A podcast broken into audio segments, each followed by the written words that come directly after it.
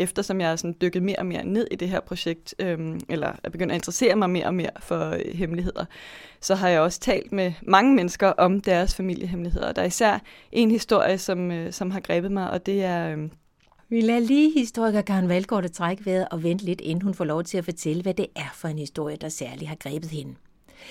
I løbet af år, der går hun og en flok forskere nemlig i gang med at undersøge familiehemmeligheder, for at finde ud af, hvad den slags hemmeligheder kan fortælle os om besættelsestiden, om psykisk sygdom og om adoptioner, og helt overordnet kan sige om mennesker og om samfundet, og faktisk også sige om magt. Jeg hedder Dorte Chakravarti, og du lytter til min historiepodcast, hvor jeg så ofte som det nu er muligt dykker ned i historiske emner. I dag der har jeg besøgt Karen Valgaard på Københavns Universitet, og hun skal nok fortælle om den historie, der særligt greb hende. Men først lidt om det, der fik hende på sporet af hemmelighederne.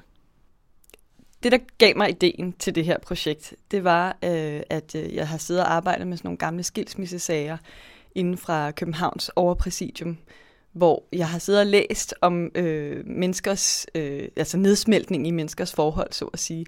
Og når det sker, når folk går fra hinanden, så er det meget ofte, at alle skeletterne kommer på bordet, at øh, det vælter ud med snavs, fordi øh, ægtefælderne, som nu skal skilles, har pludselig en interesse i at positionere sig i forhold til hinanden og fremstille den anden i et dårligt lys og sig selv i et positivt lys.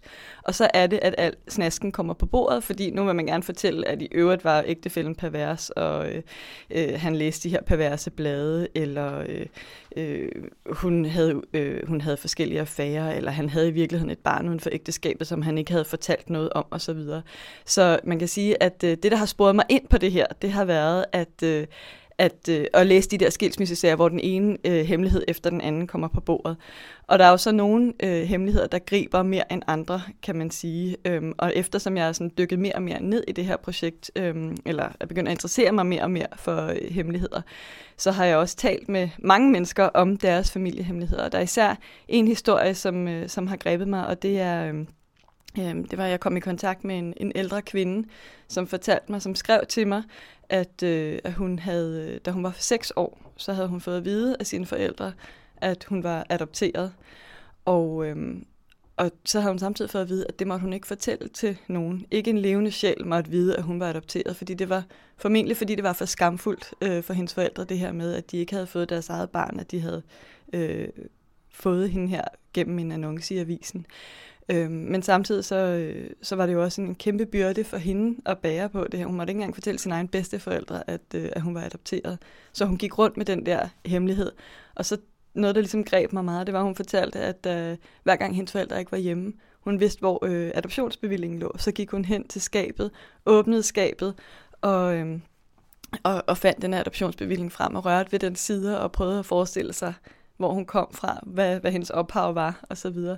Øhm, så det er den der type fortællinger, som øh, på en eller anden måde har, har givet mig lyst til at dykke lidt mere ned i, hvad er det, hvad er det, hvad siger de her hemmeligheder, hvordan kan det være, at stort set alle familier har en hemmelighed af en eller anden art, og måske flere, Øhm, og hvad siger det om familien, og hvad siger det om familiens øh, forhold til det omgivende samfund, øh, og til staten også for den sags skyld? Ja, fordi det er lige præcis det, jeg sidder og tænker på, når du fortæller, at man kan jo godt forstå den her interesse for noget, der vælter ud over nærmest arkivbordet af små hemmeligheder, eller mødet med et menneske, der fortæller om noget. Men netop det at gøre hemmeligheder til et forskningsfelt, der skal jo ligesom være en langt større historie, der bliver foldet ud. Mm. Hvad er det for en historie, når du der siger det omgivende samfund? Ja, og det er en rigtig god pointe, fordi man kan jo, når man, når man hører og læser om de her historier, så kan man meget let fortabe sig i den enkelte historie, fordi de ofte er så gribende og har, øh, der er så meget patos i det, og der er så meget smerte og øh, og menneskelig sorg, men også øh, beskyttelse osv. Der er rigtig mange af de der store følelser, som er forbundet med den her type hemmeligheder. Så det er rigtigt, det er meget vigtigt, at man ikke øh, bare lader sig fortabe, men samtidig er det jo også, det der gør det interessant, det er jo, at det her handler om rigtige øh, menneskers liv, så at sige. Øhm, men når, når det er interessant i et større perspektiv, så er det fordi, at det jo øh, er en indgang til at forstå, hvad familien er for en størrelse, hvordan den former menneskers liv, og også hvordan magtrelationer fungerer internt i familien og i, i, i relationen mellem familien og øh, både de nære omgivelser, men sådan set også de institutioner, de statslige eller øh, halvoffentlige og offentlige institutioner, vi kommer i kontakt med gennem livet, som producerer at opbevare viden om borgerne. Øhm, og ofte er indgangen til at finde de her hemmeligheder i familien, hvilket i øvrigt er en, en kæmpe udfordring. Øhm, men det er at undersøge de der offentlige arkiver. Øhm, for eksempel øhm, kan det være fra øh, forskellige hospitaler eller anstalter osv. Det kan også være for semi-offentlige aktører, som for eksempel Møderhjælpen, øhm, at man i de der arkiver finder hemmelighederne, så at sige. Så der er også noget med, med relationen mellem den enkelte familien, familie og staten øh, og de forskellige øh, statslige institutioner. Og så lyder det jo samtidig også til, ud fra det du her siger, at I må arbejde med en vis tidsafgrænsning, altså I er ikke alt for langt tilbage i historien.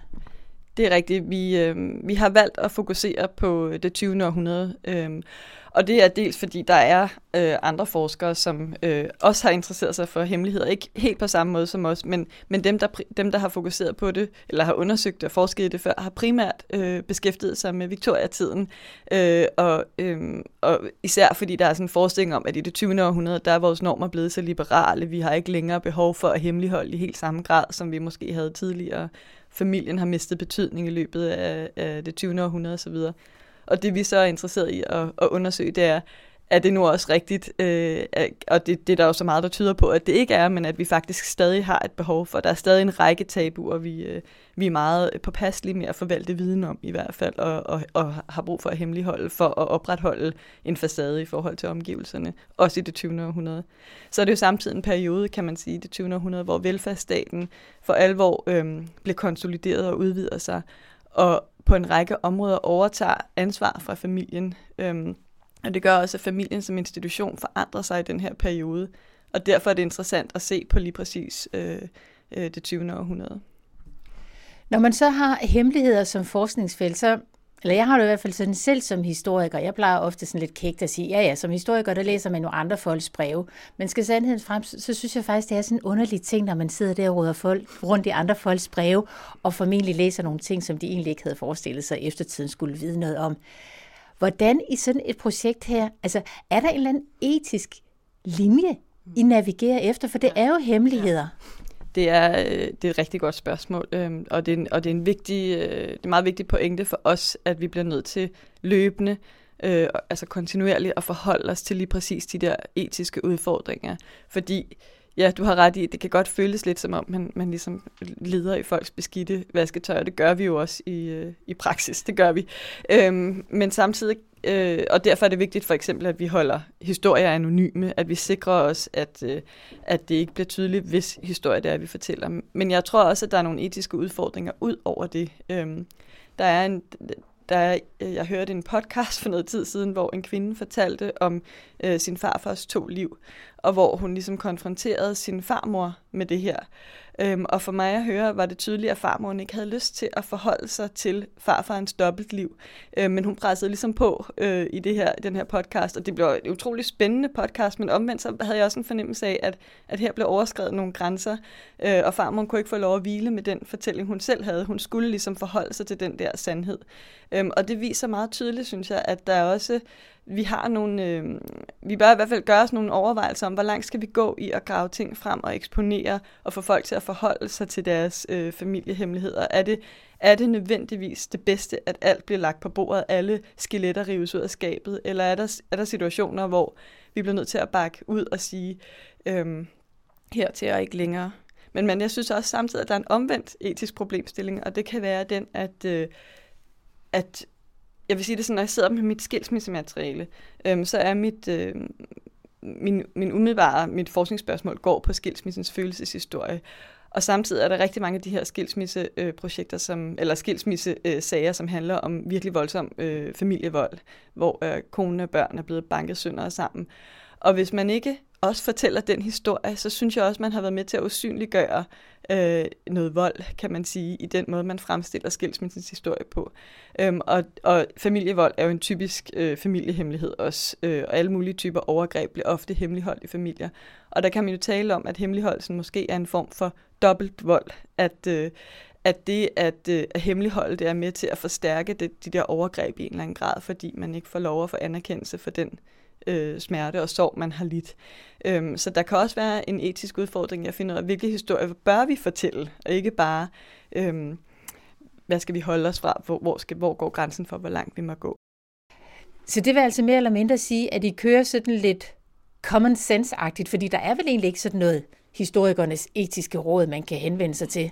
Nej, det er der ikke, øh, men måske burde der være det. Øhm, og det er ikke, fordi vi decideret kommer til at udvikle et historikernes etiske råd, men øh, Karoline Nyvang, som er seniorforsker på det Kongelige Bibliotek, er tilknyttet projektet og øh, har som rolle at være den, der ligesom er etisk tovholder på det og hjælper os med at reflektere over og udvikle nogle øh, retningslinjer for, hvordan vi kan undersøge hemmelighederne, og hvordan vi kan skrive om dem i vores artikler og bøger osv., og hvordan vi kan opbevare data om dem.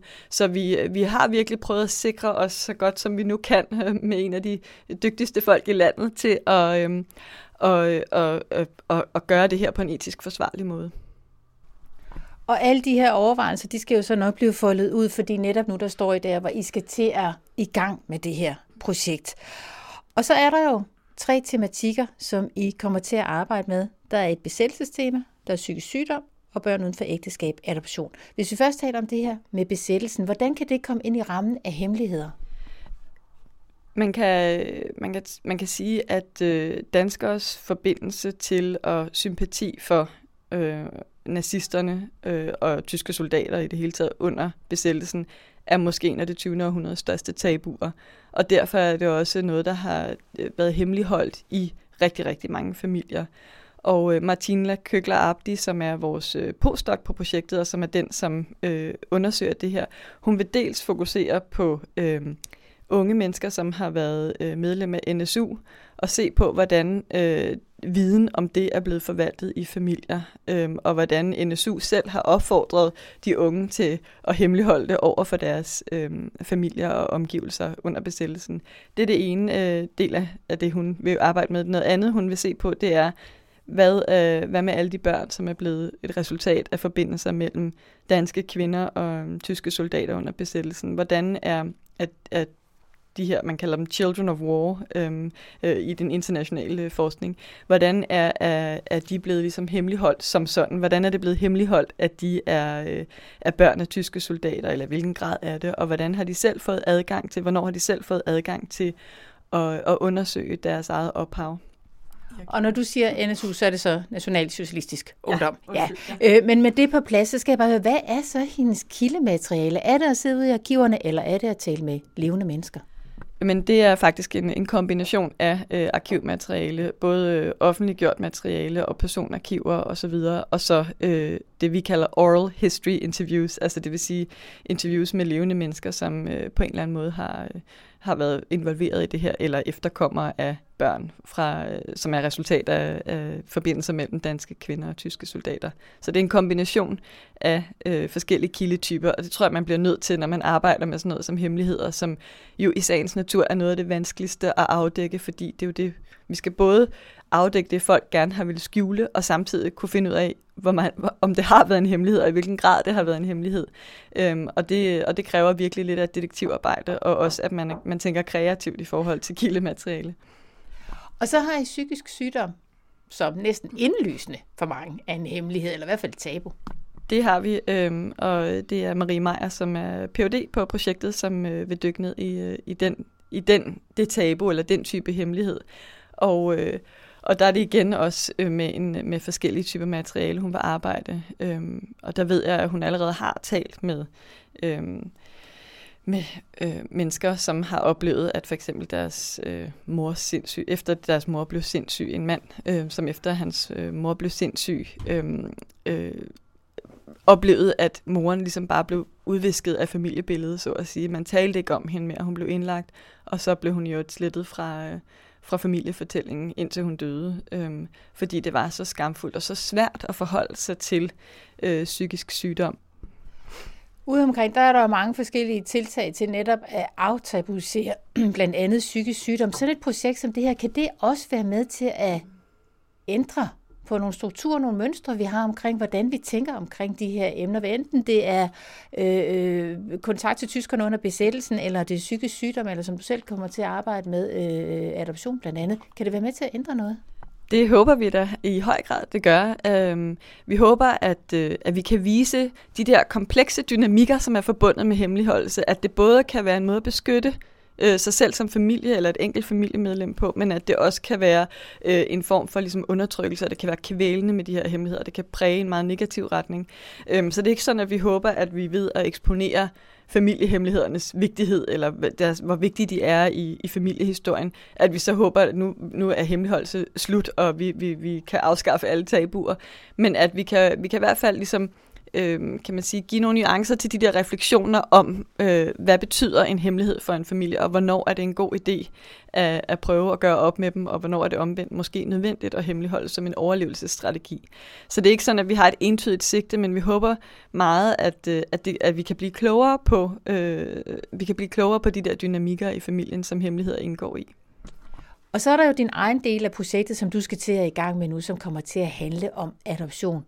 Du har fortalt en af historierne, som du er stødt på, men hvilke overvejelser gør du dig på det tidspunkt, du er nu om, hvordan du skal gribe den her opgave an, det her forskningsprojekt? Ja, øh, jeg kommer som øh, de andre projekter til at kombinere forskellige typer kilder. Dels vil jeg arbejde med Møderhjælpens arkiv, hvor jeg allerede nu har øh, fundet breve, for eksempel fra møder, som har afgivet et barn øh, til adoption, og som skriver til møderhjælpen, vil I godt lade være med at sætte jeres stempel ude på brevet, fordi øh, hvis I gør det, så kan min arbejdsgiver, hun var i huset hos, øh, hos nogle folk, så kan de se, at, øh, at jeg er i kontakt med jer, så kan de regne ud, at jeg har fået et barn uden for ægteskabet, og derfor øh, og, og så er jeg bange for at miste min plads simpelthen. Øh, så, så møderhjælpens øh, materiale vil helt klart være, være et, øh, en, en, et udgangspunkt for, øh, for mit projekt, eller noget af det, jeg kommer til at arbejde med. Og så vil jeg kombinere det med interviews og, øh, og, og, og interviewe folk, som er blevet adopteret eller har afgivet barn til adoption og prøver at få en fornemmelse af at, at tale med folk om, hvad det har betydet for dem, og hvornår det er blevet hemmeligholdt, og hvornår det er blevet afsløret osv., og, og hvad hemmeligholdelsen har gjort ved deres livshistorie, så at sige. Øhm, og igen vil der jo være etiske øh, udfordringer forbundet med det. Jeg skal, jeg skal gøre mig nogle overvejelser om, hvordan jeg skal spørge til det, og hvor langt jeg kan gå, og ikke mindst, hvordan jeg så kan bruge det materiale, jeg får ind. Øhm, for det er klart, at når man kommer tilstrækkeligt langt op i tid, så vil de, øh, de arkivmaterialer, jeg kommer til at arbejde med, vil jo også være fra mennesker, som øh, stadig er levende. Og øh, jeg ved fra arkivarer, at det sker ikke så sjældent, at øh, ældre mennesker, som kommer ind og laver slægtsforskning på arkiverne, pludselig i deres egne arkiver finder en adoptionsbevilling, og på den måde finder ud af, at de er adopteret. Øhm, og på et tidspunkt, hvor de jo ikke har mulighed for at tale med deres egne forældre om det. Øhm, og så er det et spørgsmål om, hvordan man ligesom får håndteret øh, den type information på en måde, så man ikke griber ind i menneskers familieliv på en uhensigtsmæssig måde eller en uønskelig måde. Og så sidder jeg og overvejer, at i alt det her, som faktisk er rigtig svært at tale om, og som jo er hemmeligheder, og som uanset hvor mega spændende man kan synes, det er som forskningsfelt, jo bare er rigtig, rigtig følsomt. Hvordan sikrer man egentlig, at de her hemmeligheder, de her kilder, de fortæller sandheden? Fordi hemmeligheder er jo pakket ind i så mange lag af fortællinger, som er, om end ikke løgn, men så måske i hvert fald sande på sin egen måde, mm. sin egen betingelser. Ja. Og som historiker, vil du vel have den objektive sandhed? Det er et virkelig godt spørgsmål. Øh, hvad er en hemmelighed, og er noget en hemmelighed, hvis noget af det, der bliver hemmeligholdt, ikke er sandt, øh, hvis det er falsk osv.? Og i virkeligheden, så du har ret i, at som historiker vil vi gerne have den objektive sandhed, men for os er det jo næsten lige så interessant at finde ud af, hvordan folk har håndteret viden i familien, uanset om det, de nu øh, hemmeligholder eller håndterer, faktisk er sket eller ikke er sket.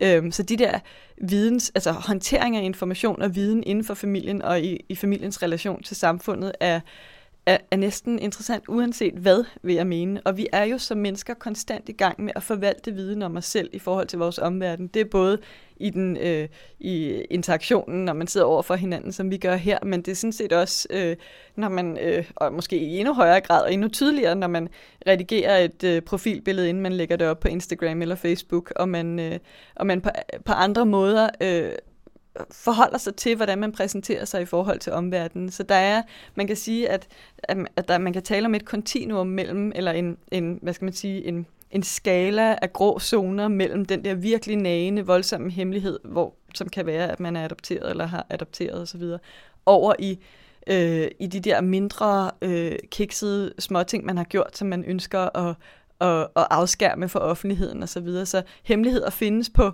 i, i mange forskellige størrelser, kan man sige. Ikke? Og noget er måske øh, noget har haft en større betydning for ens livshistorie end andet. Øhm, og, og, men det hele er sådan set interessant for os. Hvis du vil vide mere om forskningsprojektet om familiehemmeligheder, så har de en hjemmeside, som jeg linker til i teksten til den her podcast. Og ellers så skal du bare søge efter The Politics of Family Secrecy. Jeg hedder Dorte Chakravarti og talte med historiker Karen Valgårder, og det gjorde jeg, fordi jeg laver de her historiepodcast, hvor jeg tager ud og taler med alle mulige mennesker, der ved noget om historie. Hvis du har en god historie, så skriv endelig til mig. Det kan jo være, at det bliver til lyd en eller anden dag.